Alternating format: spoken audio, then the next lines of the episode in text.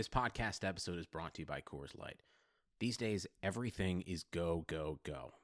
It's nonstop hustle all the time. Work, friends, family expect you to be on 24 7. Well, sometimes you just need to reach for a Coors Light because it's made to chill. Coors Light is cold lagered, cold filtered, and cold packaged. It's as crisp and refreshing as the Colorado Rockies. It is literally made to chill. Coors Light is the one I choose when I need to unwind. So when you want to hit reset, reach for the beer that's made to chill. Get Coors Light in the new look delivered straight to your door with Drizzly or Instacart. Celebrate responsibly. Coors Brewing Company, Golden, Colorado. Support for this podcast comes from US Bank. When it's time for a new credit card, the best ones do way more than just buy stuff. And that's why US Bank offers credit cards that make every day more rewarding. Earn cash back, score points when you shop, dine out, travel, or binge watch, or get a low intro APR. US Bank credit cards were designed to fit your lifestyle. So make every day more rewarding and check out usbank.com slash credit card. US Bank credit cards are issued by US Bank National Association ND. Some restrictions may apply. Member FDIC. It's just weird when you transition into week one. You know, I do all the same columns I do. I dust them off. Like all of a sudden the summer's over and it's week one. It's really weird. Yeah, I know it is. It'll take a week or two to get into the routine, but uh, it'll definitely get monotonous soon enough. But yeah, no, it's definitely a transition. I'm ready for the season to start. Honestly, I'm like an overkill. I did the opposite of you, and I, I went too many leagues. I haven't even had the audacity to count yet. But I, am I'm, I'm reaching the point of, of too many, man. I've reached, uh, so I'm, I'm ready for the season to start. Yeah, I don't I don't like it having too many. That having few is so nice. I just have like my investments, and I just manage those couple of teams. I just hate the way in, when you have so many leagues, like a couple teams fall off, and you just kind of neglect them, and you get this graveyard of teams that you're like half-assing. Show up and do a couple just perfunctory go through the motions lineup moves, but you know your team's like three and seven. You know it's not going anywhere. It's not good. It's just ridiculous. Like, and then you have all these zombie teams that you're managing for the two or three that are crushing it, and then you know, then you take those seriously. It's just, it's just, it's not right. You you got to go in with the number that you're going to take every single one of them seriously.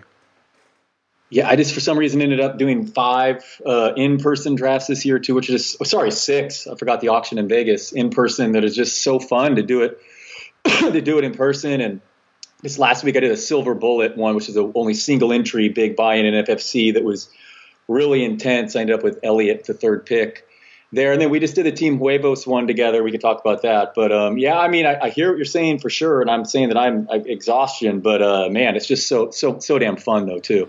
It's fun to do the drafts. That, that's for sure. Yeah, it really is. It really is. So your uh, beat Chris Liss two now. Uh, well, it's got some good news and bad news. The good news is Elliott at pick six is like ridiculous. I would actually take him over McCaffrey at pick two. So I picked McCaffrey at two. You got Elliott at six. I would I would trade those guys straight up, even in full PPR. Secondly, yeah, I moved I moved Elliott to number one on my board. I didn't think that was anything weird, though, was it? No, I, I mean I have Barkley, okay. but I don't. I wouldn't. You know, that's the only right. other player that I would consider taking at one point one. Okay. I wouldn't really consider taking anybody, but if I if I had to, if you know if Barkley were gone and I could pick from anyone else, it would definitely be Elliott without question. But then LeSean McCoy signs and your Damien Williams everywhere gets crushed. Oh yeah. It may Everywhere. not be, but you know, it's it's very precarious now. His situation is way more precarious than it was. Oh, it's horrible. Yeah, yeah. No, I mean, even even if I'm like, I think uh, McCoy might be washed. He might not be. Um, he has a lot of mileage. He's only 31, but he just started so young. Um, I'm just last year his metrics were really bad. And he didn't pass the eye test, but he might have been playing hurt, and obviously situation's so good. I just worry about the guaranteed money they gave him. So obviously it, it hurts the Damien Williams' value, and I I have so many shares of him. But in the aforementioned Silver Bullet League, that just meant instead of taking him in round two, I just couldn't help myself at the end of round three in the reverse pick at, at right. number three, which is probably dumb. But boy, I went all in there. I mean, talk about an upside pit play there. I took Elliott three uh, before being signed, Aaron Jones, and then Damien Williams as my first three picks. It's the same guys you have in the Beat Chris Liss. You're just duplicating yeah, it. There you go. It yeah. never works out though. Like I've done that a couple years where I got Strasburg, Harper, and Stanton in every league because I was like, you know what? This is like four years ago or five years. I was like, those guys could just like MVPs in both leagues and Cy Young and just go crazy. Actually, I think Harper and Stanton were in the NL at the time, but I thought it'd just go crazy, but of course, like they all got hurt, and it's just, all those teams were terrible. Yeah. you know, and it's just.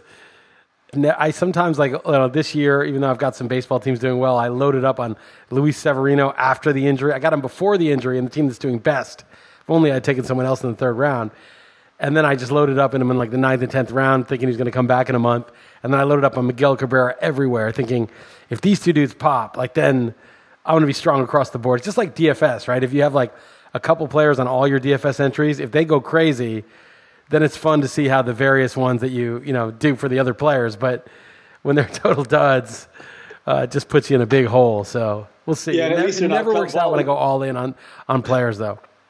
At least I'm not volatile players. You know, a guy coming off a holdout, uh, Damien Williams, 50 carry Damien Williams, who now has to compete with touches, and Aaron Jones. At least those aren't, aren't any Right. Low I floor guys. But You just, just yeah, I mean. I, I hear you, and I like to diver- diversify. And I told you I'm in so many damn leagues. It's going to be in between like 15 and 20. I, I promise I will be. Of course, I'm not going to treat them all the same. But what do you do there? Do I actively try? I mean, even when I try to, uh, if I if I just find their because I just bought Damien Williams even in the Huevos League with you. I just thought the price is too low. So, do you actively try if you were in more than the, you know you're comfortable? Would you go out of your way to diversify, or if you just they just continue to jump out on your sheet, do you end up with you know a portfolio with 90% Damien Williams? I mean, I think you just take it if it falls. I don't think third round is falling though. I think it'd be fourth or fifth at this Yeah. point. So I don't think. Well, you no, I meant mostly. I meant mostly how I already, you know, in the second round for me. But yeah, yeah, I mean, I've only had one share since the McCoy thing. But you're right. If I'm doing it there, I'm asking for it, no question. Right. That's what I mean. Like, so yeah, I mean, if it falls in your lap, you take it, and that's actually, then it might work out because you're, you're loading up, but you're loading up just because other people are idiots, not because you're the idiot. You know, so that's that's usually the better way to do it. Yeah. So, uh, do you have any other thoughts on the Team Huevos? What do you want to talk about? You, you came out with a couple, you know, your East Coast offense column, your beating the book column. Obviously, we'll talk about the games this episode. So, where do you want to start, Liss? How are your baseball teams doing? All that stuff. So my team went from fourth place overall yesterday to ninth yesterday. Uh, it's not that it's sounds worse than it is. It was just there's a lot of teams really close, so you know I could easily be back in fourth or third if I have a big night. I just saw Paxton go off and and what's his name on the Cardinals who's just going crazy. John Flaherty just going crazy down the Oh stretch. yeah. Yeah, And- yeah, he, Flaherty's a monster at home, and he, yeah, against the Giants, of course. Yeah, they see them. And so, like, you know, people who had those guys rocketed up, including in my main event that I was up by like 10 points, now I'm up by like two and a half. So it's getting tight, you know, but I, I'm not sweating it too much. I'm trying to enjoy it, not getting tilty. You know, I'm, I'm making the moves. Remember that Homer Bailey, Adam Plutko move? That worked out, actually. I think Plutko Oh, had a bad second outing, and Bailey didn't get a win, but he ball he, he totally dealt against the Yankees. Crazy. Uh, Bailey, fantasy relevant, and like Yovani Gallardo out of the league. I remember back then when they were always compared. Um, yeah, Bailey looks all right. That's cool. So you're still definitely within striking distance if you're top ten with you know this much time left. Yeah, really, third place is like very, very close. But the the first two guys, especially the first guy, is a decent. You know, I'd have to have a really nice run for a couple of weeks. It's totally doable, but there's a little bit of a gap between. Uh, I have Max, Max Muncy on my main event team, so that was a blow. That guy uh, uh, called out when I made the pick uh, by Mike Mouth, whatever, was the worst pick of the draft, and that guy was just absolutely balling. And uh, now, now done for for the final month, so that sucks. But uh, baseball, baseball. Are you, are you, I mean, are you, are you, ex- you looking at the box score with the same enthusiasm, or is it getting like the dog days ready for baseball? no, no. because man, it's it's a it's a grind, dude. I love looking at the box score in baseball. I love it. I mean, it sucks. Like this, this morning when I woke up and I had garbage. It's terrible to see all the over threes and over fours, but uh, I'm really uh, and I'm just man, it's crazy. And my main event, it's first place, like 43rd, 45th overall, and I've got like Ronnie Rodriguez as my first baseman, and He's got, available like- in a couple leagues out there. I saw that. Yeah, nice. How's he doing? He's he like the best hitter on that team. He's terrible, but I, I just I have Joey Gallo who just won't come back, and like I I got to put No, no. I mean Ronnie Rodriguez. He's the best hitter on the Tigers. I'm saying. He, uh, he sucks though. I mean, everybody on that team sucks. That's, that team's the worst team in baseball. Who else? You know what team oh, has uh, by Dylan far Moore. WRC, by Dylan- far the lowest WRC plus over the last month? Which team has by far? Yeah, you said the Royals, right? No, you know who does now over this last month? Tigers. The Rangers. Really? I know. I have Danny Santana, and he's been uh, crapping the bed lately. Isn't that weird? I wouldn't have guessed that. Especially, you know, and I know it doesn't, that, you know, it counts for the the park or whatever, but that's still pretty pretty interesting. Sorry, I cut you off, Let's Go go ahead.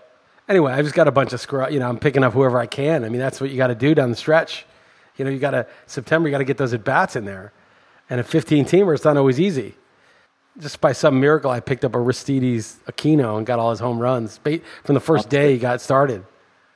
Yeah, God. Travis so d'Arnaud good. has been crushing home runs for me, and in both of those two, it just it's such a crazy it's such a crazy game, man. Baseball, I'm I'm enjoying it, but well, how roller coaster it doesn't get more roller coaster than Jose Ramirez. I mean, even even remembering when he's carted off back to spring training. Yeah, I mean, twice. that's the most roller coaster season twice. I can remember. He had two two like foul balls off his leg. That first one looked really serious, but the second one looked like he could be out a while too.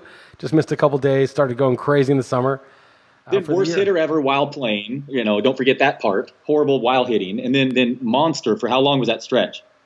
It's like a month and a half. He just crushed it. It was funny because probably said this in the last podcast, but when I when I came back to Lisbon in, in late August, August 25th, I, and I plugged my computer back into the monitors, I hadn't, I don't, I guess like when you restart your computer, like the browser reopens. I don't know, something, or maybe I didn't shut it down properly, but my standings for the league that I'm in now, ninth overall, were up from July 7th when I left. And I was in second place a good like eight or 10 points behind the guy in first. I was probably in like 400th or 300th or something overall. And I just like, wow, that was just the month and a half I was gone. You know, it just completely changed. So th- that was a different league than the Jose Ramirez one, but it was kind of a every day checking the box score and the guys were balling, you know, every single day. It just never happens. Sometimes I like pinch myself. I'm like, this is some sort of weird dream I'm having you know, the rug's going to get pulled out from under me any second because you don't. Yesterday was, I mean, this morning was bad, the box scores when I checked them, but you don't go like 20 days out of 22 with everybody and your teams, your two main teams, killing it. That just doesn't happen.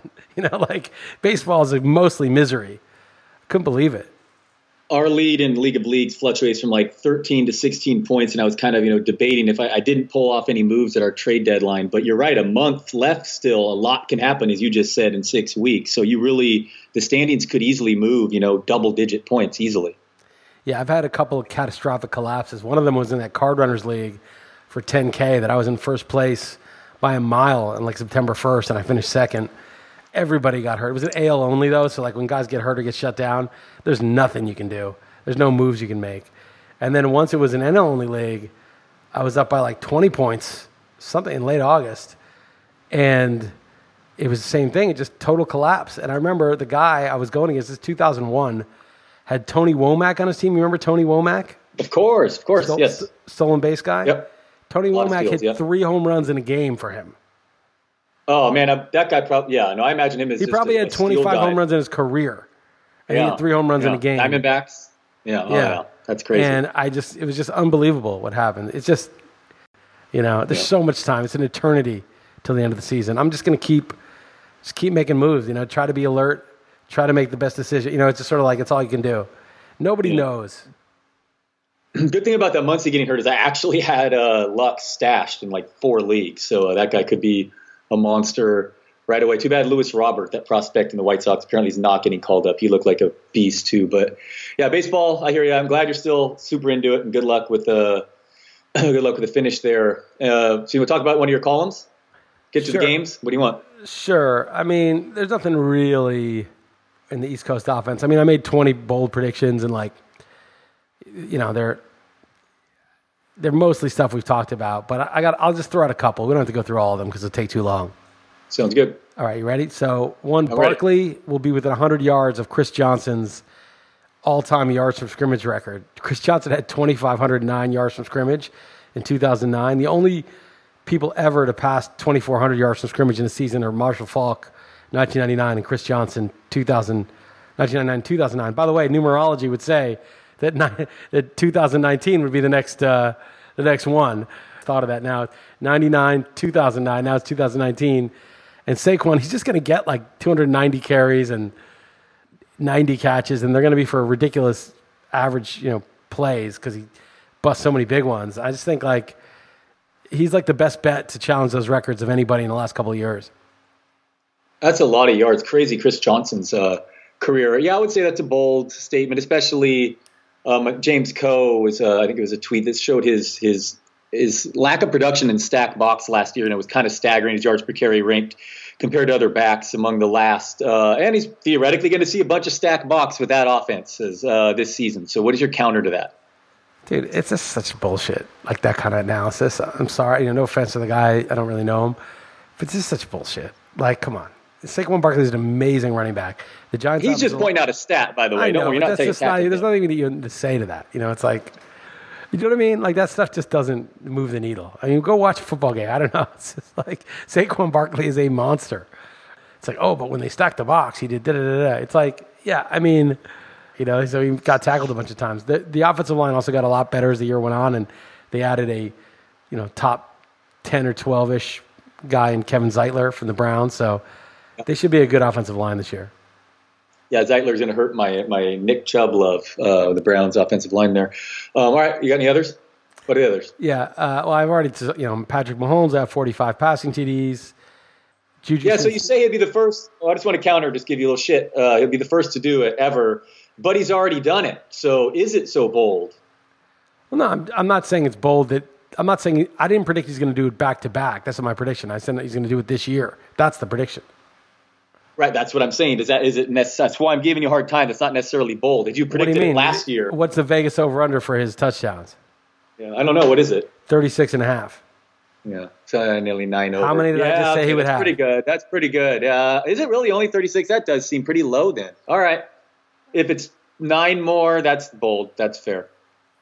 Yeah, I mean, it, there's one that is not bold. We can get to it later, but it's definitely bold, dude. 45 touchdowns. It's happened like what, like seven times ever? Right. All right. Yeah, no, I, I think you're right, though. I, am with you on that one. I think Okay. you will. I'm totally with you. Juju top three in catches and yards among receivers. Yeah, did I? Yeah, did I hear it right that Roethlisberger was it like the most passes ever he attempted last year? Is that no, true? no, no. No. That's Was this the most I last season? Stafford had 700 something, but he, he had a huge margin from number two. Right. 50 more okay. passes than number two. Yeah. you'll oh, I'm with you on. Juju. I don't. I don't buy it at all. The worry of like you know Antonio Brown's taking away Yeah. the, the defense tonight. That's Yeah, hilarious. Baker Mayfield will throw 35 plus. You already uh, project him for that anyway. Yep, love him. Good, nice. Yeah, I love your next one too. Duke Johnson, top 15 PPR. I mean, come on. All he's got to do is get the carries he's projected for. Yeah, I'm regretting not taking him with the fourth round in that pri- uh, the silver bullet, but just been my fourth back. But I've moved him up to my 15th back right now. I, I'm with that's where I have him right now, Frank. So totally with you here.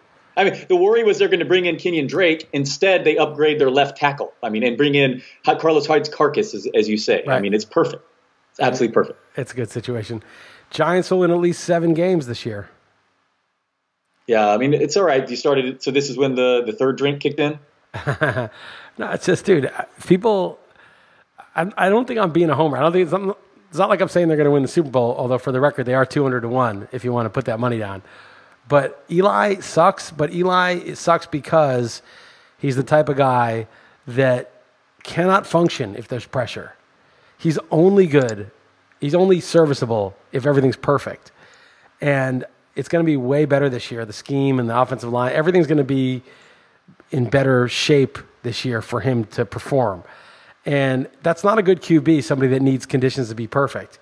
But I think he's above the floor, as bad as he is, of an NFL QB that when things are perfect, he can move the ball. Like it'll it'll be okay, the offense. So I think like All right. all the offensive players are, are going to be fine.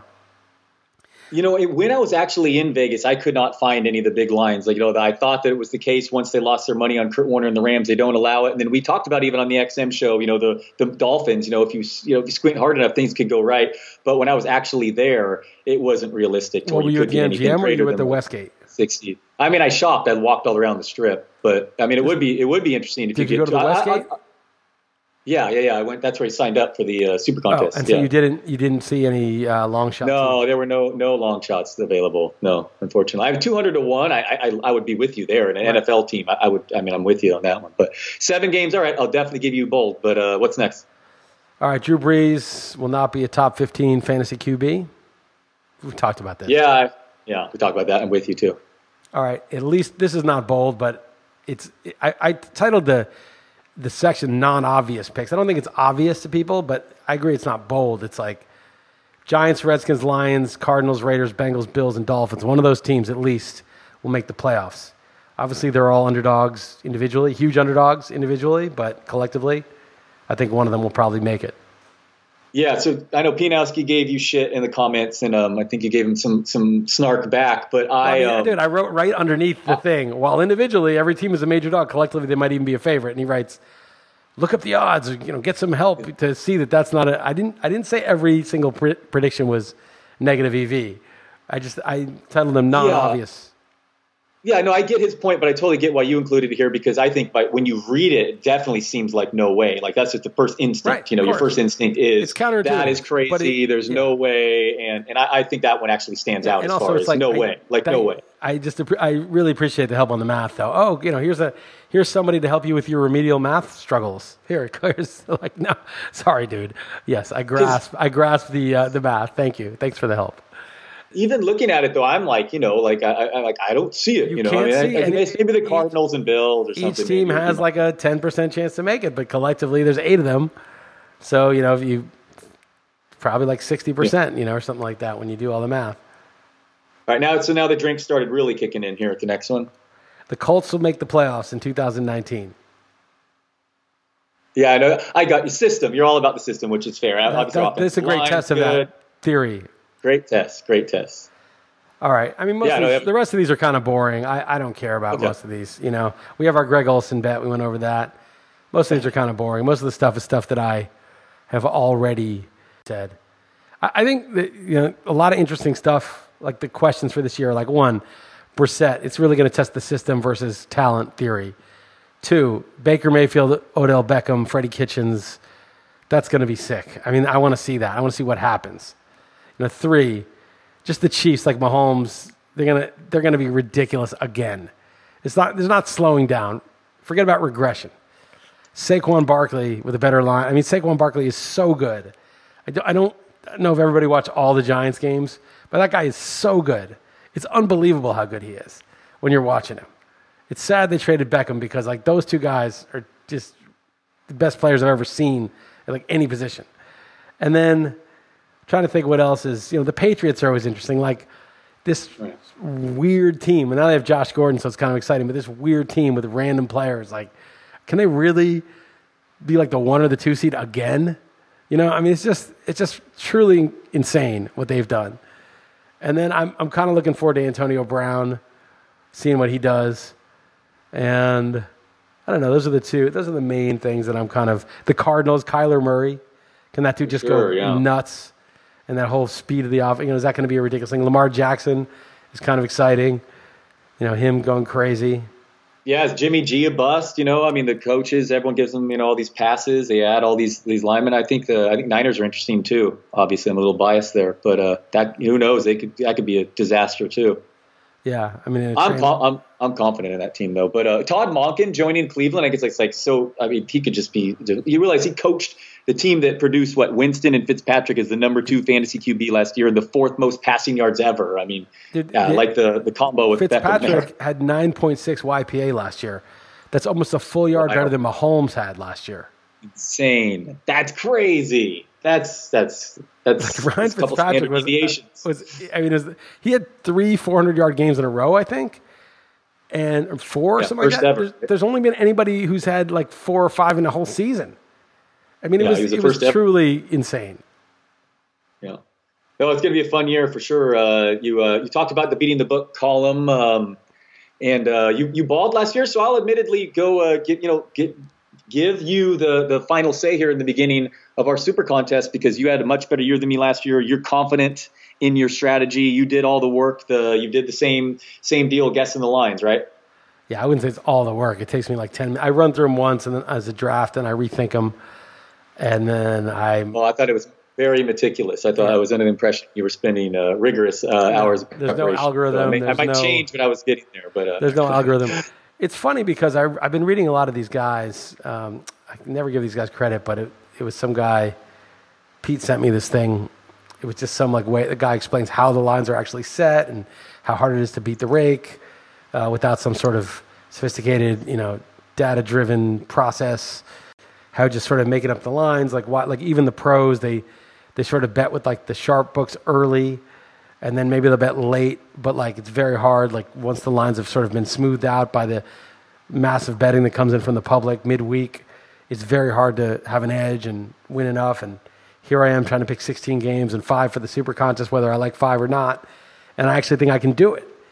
And the implication from these guys who really knew the market and they made an excellent explanation of how it all worked was sort of like that's a you know fool's errand. Like to think that you're gonna be smarter than the entire market and be able to beat it once it's been smoothed out. It's one thing when the sharps jump on the the early lines before the market's Right. really had a chance, but that you're going to be able to beat like sort of the wisdom of the crowds. But I just don't agree with that. I just think like I this is going to sound really uh, delusional maybe, but I just feel like there's a lot of people who are like way better at stats than me and way better at building a spreadsheet and, and being able to put data into it in a way that I just I just don't have the programming or the statistical chops to do. And they're very smart, these guys. But in a way, they're kind of dumb because they're sort of just like giving up the game. They're sort of like, I'm not smart enough to beat the book with my wits and my observations. So I've, you know, I have to do this. This is the only way to do it. And if someone says, well, I think I could maybe give it a shot, they kind of laugh at you like you're an idiot for thinking that because they don't think they can do it. Yeah, okay, that's fair. So you're saying you're confident. I'm saying like I'm not confident enough now. The difference I would say between someone like Rufus and me is Rufus is betting like 20, 40 grand a game. So he's confident. I'm not, right? Like I'm not betting. I'll, I'll join the super contest, but that's, you know, it's not for amount of the, the entry fee that we're splitting is just not a, enough money that, that I'm not, I don't really have skin in the game. So in a sense, you could say, well, good luck. You know, they could say, good luck. If you really believe it, go put large amounts of money on it. And I would say, well, I don't believe it that much, you know, or like I don't believe it enough to make that my number one sort of make or break income when there's other options for me. But you know, maybe if I didn't have another way to do it, maybe I would bet more, and maybe I'd find out in short order that that I couldn't do it this way. but um, but I but I, I think that I don't. I think that the luxury of having a model that you can back test and that you can sort of know how it works is that when it does well over time, you can have confidence going forward. When you're sort of ad hoc, trusting your observations, how the hell do you know if you, you still have it? I had a good year last year. So what? Right? How do I know that you know that wasn't mostly luck? And so how am I really going to bet all this money on it? It's not that it means I'm wrong. It just means I'd be an idiot to just be that sure of it. Or even if I, it was because I my, used my observations and wits last year to beat it, how can I be sure that I'm as sharp this year as I was last year? So I signed up in person this year, so we have a lot of flexibility as far as getting our, our picks in, so we can definitely take it seriously. And usually when we record this, the actual super contest lines don't come out till a, a couple hours later. But um, but yeah, man, it's a good good way of testing it. And also, it's a difference between picking every single game, which you're forced to do for this exercise in your column, versus picking the two or three you would actually Yeah, bet no, on too. I- no, I mean-. Although you do point them out, and you did really well with those as well too. Yeah, I, I've done well in my best bets for 10 years. Again, like I may be just dumb luck. And there was 10 years where I was picking every game and I was basically 500, which is, you know, it's hard to pick every game. But I just think like there's just two kinds of things. Like some people just say it's impossible. So they build an algorithm. And I- I think the thing that's impossible to me is to know, is to know that it's good going forward without having it like back tested and have a certain amount of data to a sample to prove that this these factors are under underappreciated by the market and then they have a, an edge. That's it's impossible to know without doing it that way because you don't know that you're replicating your process exactly if you're just sort of ad hoc observing and using your wits. But that doesn't mean it's impossible to do it. It's just impossible to have confidence. So what you do is you, you get a, a high upside contest like the super contest and you just you know you gamble at, at a small level you know okay if i lose whatever 900 bucks including the proxy fee big deal. But i still think like it can be beat. And i think that the people who are much smarter than me with all this other stuff are kind of dumber. They, they kind of even like concede their own dumbness because they don't even try. They wouldn't want to try because they'd be like but the, but it makes sense because you could never bet big money again unless you had sort of the, the same method over and over, the same factors over and over. It'd be very dangerous to just bet big, big amounts of money, just trusting your wits. Maybe if I'm a billionaire one day, which is getting increasingly unlikely, although with Bitcoin, maybe it won't be. Uh, I, I, will, gonna, yeah. I, can, I'll, I can bet big just based on my wits. Yeah, and it's hilariously they uh, rejected our nutless monkey entry name this year, even though they allowed it last year. Said it was highly offensive, and how dare I, uh, you know. Well, nutless really, monkey uh, turns out cannot their, win. Their, their sensibilities. Turns out a nutless, nutless monkey, cannot, cannot even win. play. A nutless monkey can't even get into the super contest, but a real man can. Yeah, a real man would enters instead, and these are real man picks. So let's start Liss. Uh, you ready to get to week one? Sure, let's do it. All right, so all right, I'm just going to use your beating the book lines. Uh, we'll go from there and what order in which you listed them. So, Thursday night opener did not do the Super Bowl winner for the first time in a while. I think they're doing some historical thing this this anniversary season. Great contest, great first matchup. Uh, Packers plus three in Chicago. Yeah, I, I had that two and a half. Um, one thing I learned from Rufus is that home field should be somewhat proportionate to distance traveled, and this is a very short trip. Rodgers is very comfortable at Soldier Field, and I just think uh, it's kind of a pick'emish type of game to me. I made it two and a half. I mean, anything less than three is pretty close. And I just, for the hell of it, picked the Packers to win, but I definitely take the points. What about you? The line seemed totally right to me, but I'm with you. I took the points. Uh, I'm, I'm, fading Trubisky more times than not this year, or the old Rams team who experienced a lot of injury luck and good fortune turnovers stuff last year, but still a nasty defense. I wouldn't be shocked at all if they won this game and covered, but uh, I, I, did take the points. Um, I don't love it though. Wouldn't want to use it. No, I don't want to touch it uh, either. Um, okay, Sunday games: Falcons plus four at Vikings.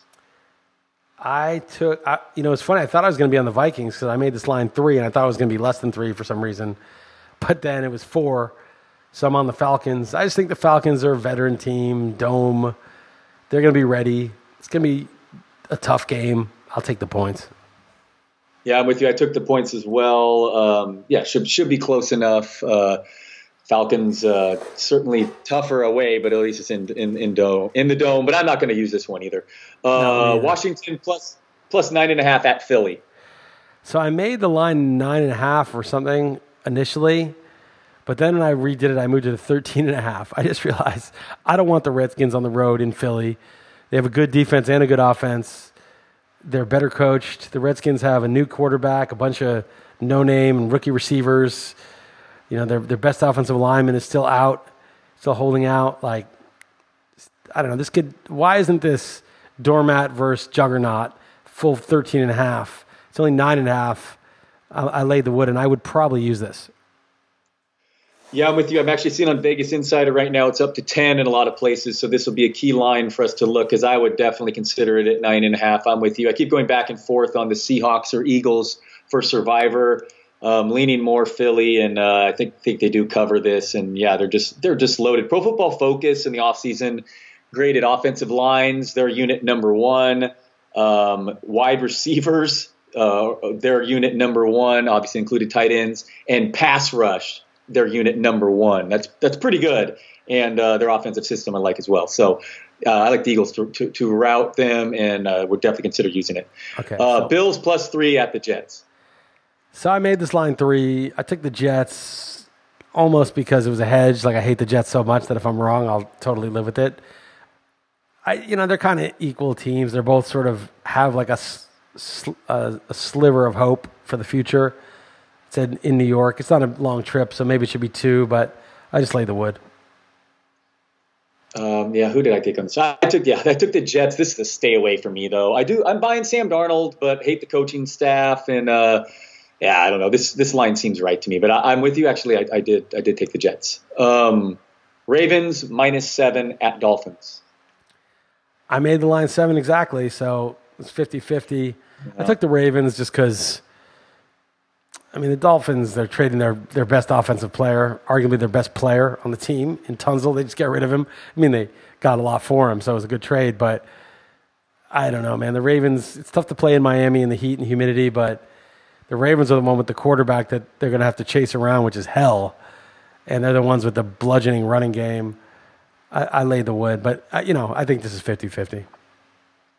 I took the points, but maybe that was just trying to be on the sharp side reflexively because that offensive line's a disaster. I mean, you could rank the Ravens as the top fantasy D of the week, and no one would would blink. And uh, yeah, so I, I, took the points, but uh, certainly don't feel confident about it at all.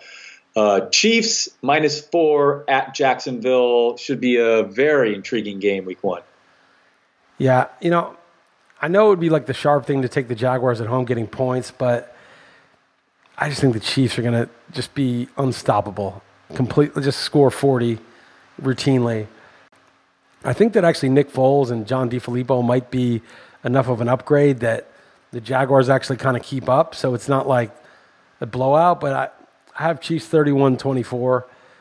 But the Chiefs are going to be like the early season Rams last year, where people are like, someone will slow them down a little bit eventually, but people are going to be like, this is just ridiculous. Similar to last game, I just took the home ugly dog, but I could totally see it going sideways, and you're and the Chiefs going crazy here. They they might just destroy the league yet again. Totally wouldn't be surprised. So took the home dog, but uh, don't feel confident about it. Uh, next one I like a little bit more, uh, or certainly like a lot more. Titans plus five and a half at Cleveland. Yeah, I made the six and a half, so you, you would have to push it to seven to get me off the Browns. I think the Browns are hyped and maybe overhyped, but I think some of it's justifiable. And the Titans are one of those nasty teams that you usually want against the spread, but I looked at the line and it wasn't that big. So give me the Browns. It just seems mispriced if the Browns are going to be, you know, division contenders like everyone expects with that such improved roster. Uh, I feel like the line should be seven, as you said. So yeah, I, I like Cleveland in the points here. Uh, next, the Rams minus three at Panthers. I made the line two and a half. Uh, the Panthers are pretty good. Newton's totally healthy now which is just to- completely different than last year. And I kind of believe in the Super Bowl hangover. You know, there's only one team that has to like sit on a horrible, biggest stage loss, getting so close and grinding out the entire length of the season through February and not winning. There's only one team that has to deal with that. And usually that team, it's, it's hard, you know, to deal with that. And I don't think it's just a fluke or an anecdotal thing. I think it's just hard to deal with that. And they, there's a causal connection to them often struggling. So they got to kind of rebound, get up for this game. It's on the road, big game for the Panthers. And I think the Panthers are good. So I think the Panthers are got a good chance to win this outright. So I took Carolina. Yeah, for sure. I made Panthers my best bet. Uh, for what it's worth, Goff had massive home road splits last year. It's a tra- it's a 10 a.m. body clock game here. Um, yeah, I think the Panthers are a pretty good team, but I know their secondary can be beat. But um, I, am with you. I think they could win outright. So if it's three points, uh, I liked it as my my best bet this week. So I would personally consider using it in the contest. Now we move to the afternoon games. Uh, Bengals plus nine and a half at Seattle. Who do you like here, Liss? So I had this exactly nine and a half, so it's a coin flip. But Jeff Erickson on the sh- this is how nutless Jeff Erickson is. So on the show, he picked his line, and he had it at like something like uh, nine nine. I think he made the line. So at nine and a half, he should be on the Bengals. But then after he saw the line was nine and a half, he decided he still wanted to be on the Seahawks. I said, Jeff, you can't do that. You're, you're dead if you do that because, you know, you can't, un- you can't unsee the line once you've seen the line. And so you can't, and you have to just choose what you really think before you see it. But he was going to take the Seahawks anyway. So I was like, that's so nutless that I'm not going to take the Bengals just because he's a self-hating Bengals fan and was doing something that nutless and is a coin flip anyway. But then in staff picks, he actually took the Bengals because he was doubly nutless. He wouldn't even stick with the Seahawks after I told him what a jinx it was. But now he's jinxed me out of this pick. So I have the Bengals. But if I knew that he that he was going to take the Bengals, I would have switched back to the Seahawks. But it's too late. I've got the Bengals. Well, your reasoning's tough to, to beat. Um, I, I don't have quite as strong a reasoning. I, I went with the, C, the Seahawks to cover like I said, as close with Philly this week. I think they're both going to handle business at home. Although they've actually been known to get off the slow starts, Russell Wilson and company. About how much you make of that historically. That offensive line is in shambles in Cincy. So uh, in Seattle remains one of the toughest places to play. So I picked them to, to roll and, and laid the wood. Chargers plus six and a half. Sorry, Colts plus six and a half at Chargers. Um, I think I've heard that you like this one, right, Liss? Yeah, it's my best bet. I, you know, I, again, it's the system, man. The system is more important than the quarterback. Just sorry to say, we're just in an era where playing quarterback's gotten much easier, and a good system and good weapons and a good offensive line is plenty. Brissett's not a stiff, I don't think. And the Chargers are missing Russell Okung. They're missing Derwin James. Those are like really key players. They're missing Melvin Gordon, and they're laying six and a half. I just the Colts can win this game. The Chargers also another team that often starts slowly. Again, you don't know if that's just anecdotal and random, but they seem to take a few games to get into sync sometimes. So give me the Colts. So I am fading the Colts harder than you. I've said it last week, but both my fantasy rankings of the players losing luck and just the team outright. But having said that, A, I could be wrong, and B, they could just be whatever, not that great, and still cover this because it's not like the Chargers are the team that run over doormats often. You know, I, I usually like the Chargers when they're the dog, not when they're the near touchdown favorite. So I'm with you here. We can definitely, if you have them as your best bet, uh, I took the Colts as well, so we'll use them as one of our five this week. Okay. Uh, next up, my 49ers at Tampa Bay. They do not have the 10 a.m. body clock issue as the Rams have. A later start. Uh, uh, projected shootout, although I was just uh, you know informed that it's you know very well it could be very wet there though. So uh, a lot of guys probably used in DFS lineups in this game. Uh, who do you like, Liss? I like the Niners. I it's kind of 50 I made him to pick him, and it is a pick him. I just like Shanahan better than Bruce Arians. I think Bruce Arians is a little overrated. He's not terrible. He's good for fantasy, but he does some stupid stuff. And I, uh, I think Shanahan will get this team ready. I also like betting on teams that had bad preseasons. Yeah. Because I think that's just total nonsense and it actually affects the line. Yeah, Niners haven't proven anything yet, and don't listen to me. I'm a homer, but yes, I, I was on the Niners as well, and I would uh, I would use them if you like to, but uh, I, I don't know. I, it is a pick 'em probably for a reason, but I side with you there as well. The next one, um, ooh, I, I do kind of like this one. Lions minus two and a half at Cardinals. Yeah, I like the Cardinals. Tell me you look. Yeah. Okay. Good. Nice. I, am okay, on the Cardinals. That's my second best bet or third best bet, maybe because uh, okay. they're uh, they have no cornerbacks though, and everyone's like, "Oh, Marvin Jones and Kenny Golladay and Stafford are them up." Maybe, maybe, but you know, the, there's some talk that the Cardinals didn't really unleash their offense in the preseason. Again, another team with a bad preseason. Everyone's panicking. I just think it's a good value. I mean, the Lions laying points on the road. No, thank you. So I'll take the Cardinals. Yeah, Kerryon Johnson might go nuts here, and I'm actually having my reservations about this offense, this air raid offense. I don't know. Maybe I, I, it doesn't sound like they unveiled a lot even in the practices, but yeah, just out of principle here, totally. And, and at home, dogs here uh, you could talk me into using it if you wanted to, no problem. Uh, your your Giants plus seven at Cowboys. Uh, let's hear some Homer speak. Yeah, I, I like the Giants a lot here. I, I think the Giants, as I said, are, are better than people think. Cowboys had Amari Cooper with a foot issue that he's going to play through. Zeke Elliott coming in, you know, last minute, may have some disruption there. And you know, they're cocky. The Giants are a doormat. They're, the Cowboys should win. It's the home celebration of a team that's a playoff team. And I just, I just like the setup. I just think the Giants are like, they're going to show up and they're going to run, they're going to block. And Saquon's going to run people over, although the Dallas has very good linebackers. But I think it's going to be a game. So I'm taking the points, and I would use this one. Yeah, I do like the Giants as, as underdogs. I mean, you know, uh, far more than than favorites. But all right, if you want to use it, that's fine. I took them. I mean, I don't. Yeah, Cowboys. I mean, Elliott. Realistically, where would you have him ranked if you were in fantasy? If you had to do a weekly rankings, Elliott, how many snaps do you think he projects? High. Okay, you top on, ten. And if this game's RB1, close, they can't yeah, lose okay. the Giants right, at home. That would be a disaster yeah. for their season. They're going to play and yeah. leaving Tony Pollard on third and two. You know, when it's 17-17 in the early fourth quarter. Come on. Yeah. All right. I have my words about Eli. Uh, it's funny that you're you're backing your team this hard right away out of the shoot, but uh, Giants, Giants, it is. Uh, Sunday Jones, night. Man. Hall of Famer yeah, Daniel Jones well, coming in the There's no half. Daniel Jones this game. That's the problem. Yeah. Second half, he comes in bank- like Baker did. We're banking on a big uh, a big deficit. Big big halftime deficit would be good for us. You're saying, yeah, because that would mean Daniel Absolutely. Jones. Uh, too bad the game's not um, in New York, so they could boo Eli off the field. All right. Right. Sunday night. Steelers Sunday night. Steelers plus, five and a half at Pitt. I mean, sorry, at, at Patriots. I made it six and a half. Again, if it were at seven, I would have switched to the Steelers. But come on, man, the Patriots are better.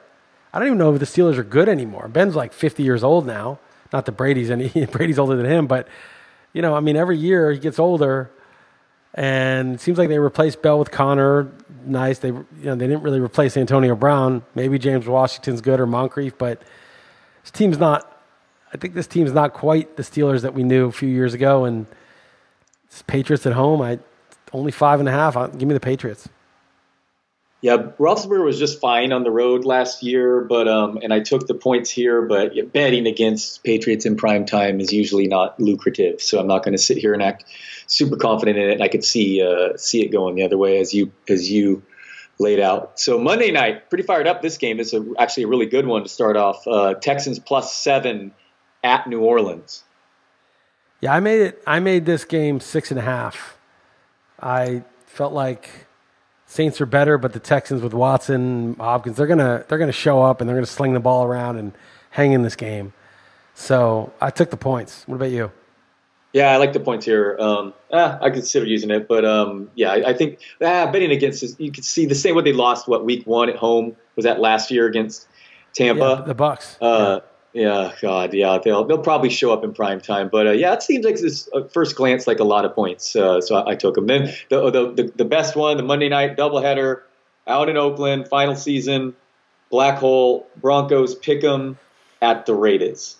Who you like, Liss? I like the Raiders. I made this plus three. I mean, the Broncos offense is abysmal. I mean, Joe Flacco, seriously. I mean, he's one of the worst quarterbacks in the last five years, if not the worst. So I I'm happy to take a pick 'em at home. Yeah, I'm definitely fading uh, the Raiders this season, and I think that defense could cause problems there. It's just going to be a shit show in Oakland, and I would I would definitely consider the Broncos, but that'll just be off for us on, on that that game. So, could you come up with any? Uh, I marked we have uh, def. We're, we're going to use the Colts is the only one I marked in ink. Okay, and so then Colts, a couple maybes here and there. So what Eagles, do you think? Yep. Okay. Yep, that was a maybe. Yep. Eagles, Panthers, Colts, Eagles, Panthers, Cardinals, and Giants. Yep. Okay. Yeah, the only other one. Yeah. Okay. The only other one I kind of marked was maybe uh, maybe the Browns, but you like no. I could do the Browns if you wanted. Nope, nope, nope. That doesn't stand out. That's all I was bringing up. That's it. That's the just, only other one I do the Browns if you want, but you got to just remove one of the incorrect ones, not one of the correct ones. That's your job. Yeah. Yeah. All right. Well, we'll talk backstage, but I'm actually don't feel till I like I like the first five that came originally. Giants is on you for sure. I mean, you want to remove the uh, Giants, that's fine, but just make sure you're removing a loser, not a winner. yeah, no pressure after your speech before how this is your uh, your life's goal moving forward. But uh, yeah, all right, we'll come up. We'll come up. If My life's goal, as I said, I'll reiterate, is to win the Super Contest and to win the NFBC main event. Then I'm good. Yeah. You know, of course, I'd like to win the NFFC, you know, online or the NFBC. Online would be pretty good, actually. But it's fantasy football to win a big tournament. Fantasy football is not my goal in life. It's just it's fantasy football. I mean, it's fun, but it's just too it's too random. I just think like the I know it's all random. I mean, like, acting like handicapping games is not random, like blocks field goal or block punt or whatever that happens. But I just feel like the most skill there's so much variance in this too. But I, I don't know. To me, like the NFBC and the uh, Super Contest would be the, to me, like the real, uh, the holy grails of, of what I do. Okay, so tentatively we got the Eagles. Hopefully that's less than ten. Panthers hopefully getting three, and, and then what? Giants getting seven, and then Cardinals getting two and a half. That'd be great if we could get three in that one. So tentative, and then the Colts. Obviously, Colts is dogs in LA shouldn't have a great home. You know, typically have home field advantage there too. So, all right, Liss, I like it. What Would do you, you take you four and, and one, then, or are you only accepting five and zero oh right now for week one? Yeah. Uh, right now, would honestly, I, the four I. I, I, would take. I would. Say I would accept the four and one. But you, you know, you joke, but uh, it really does seem to me week one, year in and year out, is they, they come the easiest to me as far as. And typically, I do have the best my record. Uh, not saying a lot last couple years, but uh, in week one. But is that the case for you? You know, I had a good year last year. I had a good year last year, so everything came easy, right? like okay. I was confident, and if I if I go five and eleven, and we go one and four in the super contest, you know, it's going to be tougher. But this new method of doing it has really helped me because I don't really agonize. I mean, I agonize on where I'm going to put the line, but it's my choice. It's where I feel the most pain in choosing. That's how I pick the line. And then once I've picked the line, I don't deviate when I see the actual lines. So then it becomes easy because I'm just comparing my lines to the actual lines.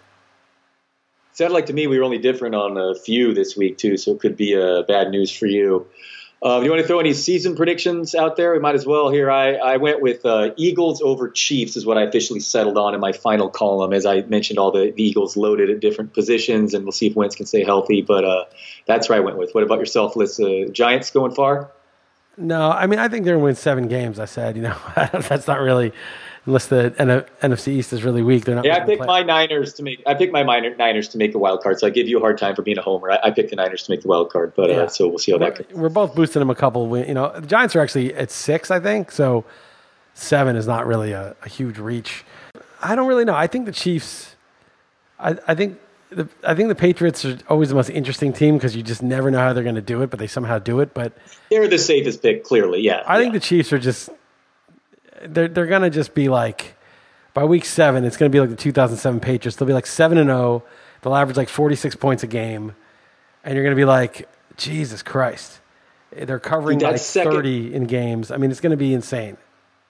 The second half against, or, or the fourth quarter, how many points did he put up against that Belichick defense who thought he had figured it out? You know, I mean, that's just it's you're right. I'm with you, man. It could be historic. That's why I was debating who to win in that Super Bowl, the Eagles or, or, Chiefs. I, I'm picking them to to go past the Patriots, and I never do that. I'm always like, you know, it's fun to be different, but I'm always just boring Patriots every year. But this year, I'm with you. I pick the Chiefs. I have Damien Williams on all my rosters, not because I'm in love with the player. Let me tell you, I just, I mean, that I'm with you. That offense could just could I could still be obviously wrong about him and then still go crazy, but yeah, they're uh, they're going to put up a lot of points. Last year was again. Pat Mahomes' first year as a starter. Crazy, insane. Yeah. Pat Mahomes yeah. is Aaron Rodgers 2.0.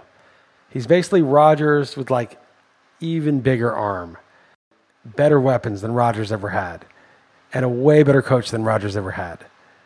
And I just think that, you know, well, oh, you got to regress him. You know, I mean, I if I were in Vegas, I hate like on an even money bet, like leaving my money in Vegas for you know four months, but mean, how much would you put down at over 36 and a half? I mean, he get hurt. That's like the only, it's the only way you lose that bet if he gets injured. No, totally. Yeah. I mean, that's, yes, that's why, that's why I scoffed. You gave you a hard time about being bold because I'm with, yes, that seems like uh, injury is the only thing that could stop that. So, yeah, they were really, they're the best special teams last year, according to many metrics. Uh, really, uh, I mean, just the, the, the defense, we'll see if they can somewhat stop people, but that offense, I'm with you, could be historical. So you're picking the Chiefs. I'm picking the Chiefs to. Yeah, I mean, again, like I mean, uh, Reid's going to have to deal in game. There's going to be some tight situations probably at some point, whether it's against the Patriots, whether it's against you know the Ravens if Lamar Jackson is good, or against you know one of these teams that emerges and one will. That makes me nervous, but yeah, I'd probably pick the Chiefs in the AFC. In the NFC, I'm going to say maybe I'll say Pack, maybe I'll say the Packers. Nice. I usually go with him because of Rodgers. I default to the quarterback position. New I'm coach, say, maybe. That's another big storyline is Rodgers yeah. without McCarthy. What happens? Yeah, for sure. Um, yeah, a lot of Saints picks I see. A lot. I think it's uh, I see a, a, ton of New Orleans picks, which makes sense. All right, let's. We got a prediction out of you. Um, anything else? We got a week one. I'm looking forward to it, man. It's a lot of talk, a lot of. Uh, drafts that I've had, a lot of writing. It's gonna, it's gonna suck. it's gonna be so disappointing. It'll be a big letdown. It's yeah. gonna be disappointing in unpredictable ways. Like you'll be like, yeah. Oh really? That that's all they did? Yeah. Oh, that guy got hurt. Really? Damn! I have like three shares of that guy. You know, uh-huh. it'll just be nightmare. Let's predict who's going to get hurt. Who's going to get hurt week one? Who's going to be out for the year week one? Uh, Nick somebody. Chubb and Damien Williams probably both go down. for Sure, Nick Chubb, Damien Williams. Yeah. You know, someone yeah. you just got in one of your leagues you're happy to get. It's going to be someone yeah. like that. Yeah, Garoppolo and Kittle, my other guys. Yeah, but yeah, it's going to be a nice. two years in a row. But Mullens is better, so that's actually good if Garoppolo gets hurt. Yeah, I don't know about that, but uh, he did. He didn't even win the backup job over Beathard until uh, until the other day. But uh, what a weird situation with the depth chart with Pettis and now like Matt Breida. Like I guess I, I am moving Breida up, but the reason I was worried about him was his his ability to stay healthy, not if he was going to do when he did get touches. But interesting situation there. I like him to go go nuts against the Bucs this week. That's possible. Um, Anything else, Liss? Got anything I want to talk about? Uh, what, oh, who's you have like an MVP pick or something? I went with Deshaun Watson in my column. I love Deshaun Watson. Odds. Come on, like, I just there's only one like pick. This. There's only one pick. Uh, okay, Mahomes, right? Okay, come on, Saquon Barkley, dude. Come on. No, it's gonna be Mahomes. As long as Mahomes like is, as long as Mahomes is walking this earth, I just, I just can't pick anyone else. I can't even see it. I mean, obviously, he's a dog versus the field, but I think there's like a wide gap. It could be Watson.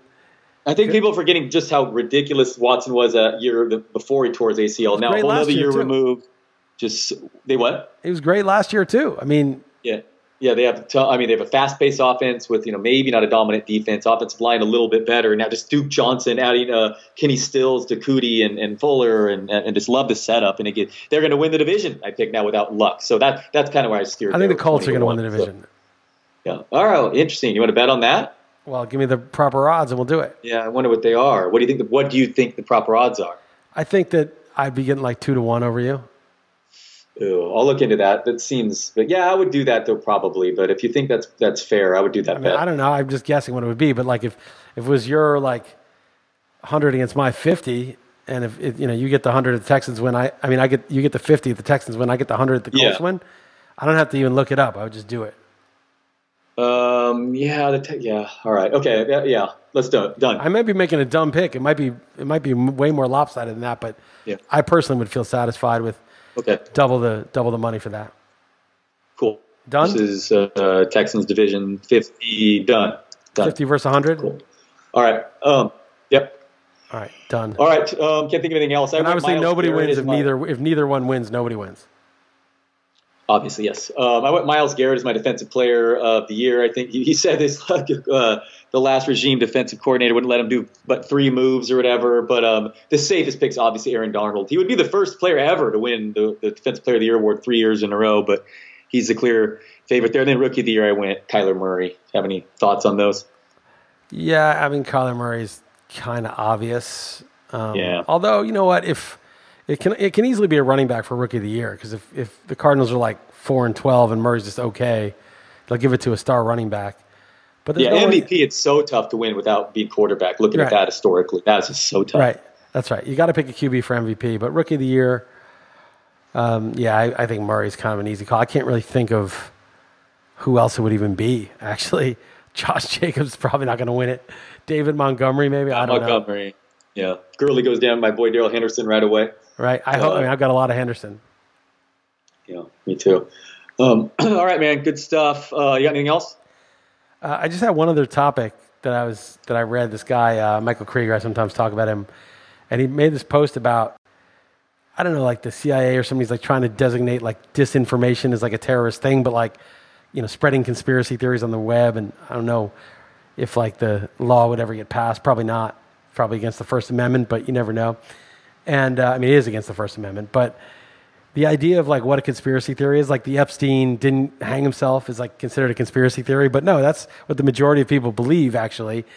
And Trump is being secretly controlled by Putin. That's considered not a conspiracy theory because the mainstream media is propagating it. But the difference between what is and what is not a conspiracy theory is just who's saying it, not the likelihood that it's true. I'll just say that and that basically. No, like, I read that because of you, and that was really interesting. You're right. The amount of people who actually consider it obviously a conspiracy, what happened with Epstein, I found very interesting. Right. I mean, there's so many things we don't have the answers to. Like, you know, uh, when they when they got Bin Laden, like there were like five different stories of how that happened. That like they changed like every five minutes. Like I don't know what actually happened, but whatever we were told is probably not the actual one. The problem that we've gotten into now with conspiracy theories, and he brings this up, is that for for it just started 20 years ago, but it's getting a little stronger with social media. Humans can talk peer to peer on Twitter. I can talk to somebody in any country in the world directly. You know, I, I can follow somebody who has information on the ground from any, country in the world. Now, he could be lying, could be faking it. I have to verify, you know, my own way, but it's peer to peer. It used to be that information and news was disseminated from the central authority to the people. And so propaganda, you know, whatever the, people wanted you to believe, they would just tell you. I mean, they, it was just sort of one version of events. And now, you know, you you really don't have to rely on the central authority to find out things. You can look on from what people are saying on Twitter, and some of that may be considered a conspiracy theory. But as I said, I, conspiracy is just what they, you know, what they. It just depends who's saying it. The mainstream media and the mainstream establishment wants has all sorts of crazy, far fetched things they want you to believe that don't really add up, but because they're saying it, it's not considered conspiracy.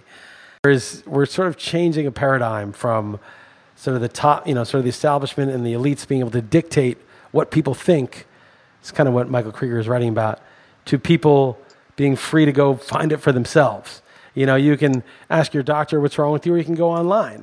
You know, or you could ask. You can go. There's a lot of forums where other people have similar ailments, and they used home remedy. You know, some of them may work, some of them might not. But then again, you go to the doctor, and a lot of the stuff they tell you doesn't work at all, and they're actually diagnose you wrong. Probably do more damage there, and it's way more expensive. So there's there's now a huge threat to like the top down way of distributing things, and when there's a paradigm shift like this, where now it's peer to peer, and wait till Bitcoin picks up even more. Like banks can't tell you when the hours of operation are and who you can send your money to. I mean, this is a huge crisis for the authorities and the establishment of control. And his point was when Trump won, it's not that Trump isn't bank friendly, he is. It's not that he's not corporate friendly, he is. It's not that he didn't put a ton of money into the military, he does. It's that for the first time, they couldn't control who you voted for. Every single newspaper endorsed Hillary Clinton, and yet people voted for someone else. It's not that Trump, of course, you know, there's probably minor differences, but the, the elites, the problem is that they lost control of the narrative. That suddenly this guy, and they voted for him against everybody's advice that was not permitted. And they're pissed about it and they want to make it seem like a gigantic mistake so it never happens again. But unfortunately, I think it's going to happen more and more because, again, we're in a new paradigm. It's peer to peer. We don't need top down anymore. And the internet has enabled this. And because, and when power tries to hold on to power, when somebody's losing their grip, they become more aggressive, more desperate, more fascist. And it could be a very ugly transition. But I do think that agree with Michael Krieger that eventually it's going to be a lot better once uh, once it's completely once that uh, grip on power is completely dislodged. Are you personally on Twitter all day, Liss scrolling it when you're on? I know you're on the computer for your job, but I mean, are you are you on Twitter throughout the day? Yeah, I, am on Twitter a lot, and actually, like, is my job because all the RotoWire football notes come on. And I change the projection, so I never miss anything. I'm not on all day, but like when I'm on the computer, which is a lot, I always have like a window open, and it's like I always have you know, the latest news. So immediately I change the projection if a kicker gets cut or gets injured or something. So yeah, pretty right. much. So you're using Twitter then, and you use it for you know, politics and, and, other, and I other aspects. I don't, I don't barely go to any other sites. I mean, I go to RotoWire, I go to Twitter, and occasionally it's just a guilty, I won't say pleasure, a guilty misery. I go to the New York Times just to see what they're saying, but I, I really don't like it. But I go to it still out of habit. But that's it. So that's you're so so if you're reading a CNN article or something, you just got it probably because someone linked to it on Twitter or something. Yeah, well, I would never click through a CNN or I mean, I would you, never, or you would never do such. I would only read okay, one. All right, that wouldn't happen. That was a that was a, an impossibility. I brought up this. Uh, okay, right. sorry. I would Apologize. only click through if it was like an example of how fake it was. Like I, it, it's CNN is so bankrupt. There's other thing I don't even get into it, but like how the news gets disseminated. There's like Reuters the Associated mm-hmm. Press and this French associate uh, agency, French France, I don't know what it is, but there's an AFP is what's, what's it, and they basically feed all the news to like all the newspapers. Most of the news coverage comes from them. These newspapers that are covering foreign conflicts don't have people on the ground pretty much. They're just second-handing from those guys, and it's very easy for the Pentagon and other governments to just disseminate news through these three agencies and have them sort of pass it on to all the local, you know, the, the local and national outlets. So it's even that is like, yeah, I, I just I'm I'm no longer really interested. You know, like I'm not interested in what they're trying to tell me anymore. I just like I get it. This is what you're trying to tell me. I get it. I don't care. You're trying to make me think this about that, but it doesn't matter to me anymore. It doesn't work on me. I'm done. I'm going to follow the people who have proven reliable to the best I can and make my own decisions on what I think is actually true. And that's it. I, I can't be told what to think. And I, the more you realize that it's just manipulation, it's not news, then the less. And is that getting worse, or is it it's always been that way?